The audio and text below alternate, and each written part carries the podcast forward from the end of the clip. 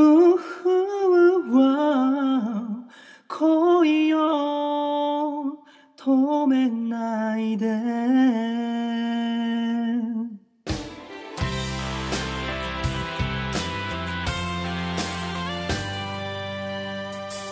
止まった時計が今動き始めた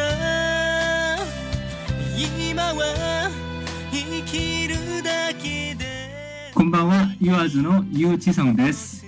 こんばんは、エリです。今回もくままるさんの代わりに私、エリが進行いたします。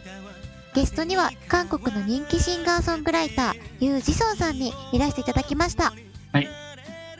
日本に来て気づいた韓国ならではの良さについて教えていただけますか？うんまあ、良さっていうよりは、あの、まあ、数日前にちょっと経験したので、はいあ。の、不便なこととして、はい日。本ではあまりインターネットが近いじゃないですね。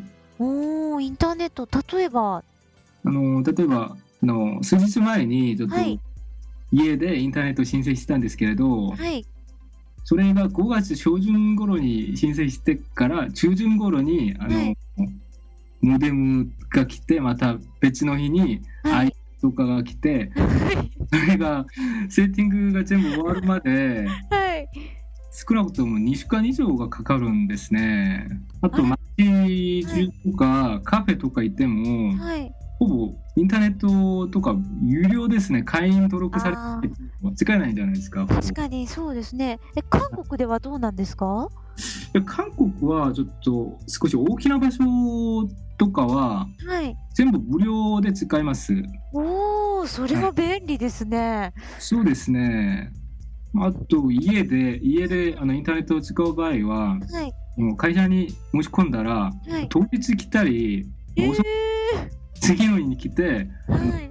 何から何まで全部設定をはい覚えてくれるから、ああ、早いんですねこれ。なってもいいですよ。は いそうなんですね。ああ、韓国便利だな。それがまあちょっと不便だったっていうかということですね。はい。おー、インターネットは使えないと不便ですもんね。あーもう生きられないですね。はいですよね。はい。えー、では、あの、前回出演していただいた放送で、体を鍛えるとおっしゃっておりましたが、肉体美の方は完成しましたか？ああそれがですね。はい。あの本来はちょっと早く日本に来る予定だったんですけれど、それが2月までは結構あのいい形になったんですけれど、はい。もう日本に来てからあのあんまり運動ができなくて。はい。崩れてますので、もう少し落ち着いたらまたあの運動を始めてもっと良い形をさせたいと思います。じゃあまたぜひ運動再開して肉体美完成したら、またこちらの番組で教えてください。わかりました。はい。はい、お願いします。えーゆうさんは今回日本に来て、もう日本に住んで活動を始めたわけなんですけれども、異国の地での活動を始めるのは、とても勇気が必要な大きなチャレンジだと思います。ゆうさんにとってのこのチャレンジはどんなものですか？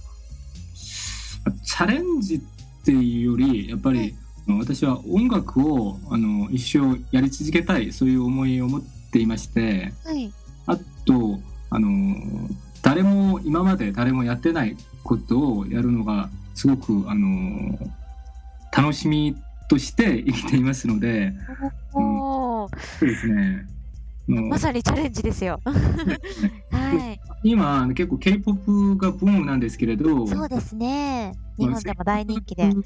にいたら K-POP っていうのが今はあのアイドルのダンスの音楽なんですけれど、はい。うん、私が思うのはあの両はい国の感情が混ぜ混ぜてるそういう音楽こそあの長く生き残れるし人はい。にあの伝えやすいんじゃないかなと思いましておー、素晴らしい。はい。そうですねそれを私が初めとしてはい。やってみたいなと思うのがチャレンジって言ったら多分チャレンジですね。あー、ー、素敵ですね。ぜひね、日本と韓国も、すごい国自体は近いですもんね。ぜひね。ね、その近い国同士をね、つなぐ大きな架け橋と、ゆうさんがぜひなってください。はい。同じように自分の目標にチャレンジしている人にメッセージをぜひお願いします。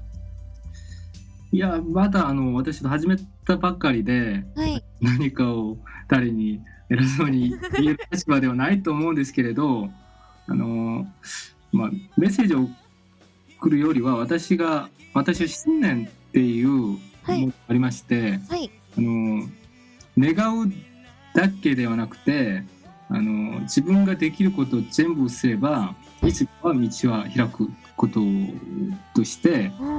チャレンジしているいらっしゃる方がいらっしゃったらはい。ぜひ自分を全てをかけてあの頑張り続けたらいつか道道は開けるんじゃないかと思います。はい。やっぱりね、何事でも全力投球でね、そうですね。っていうのが一番ですね。そうですね。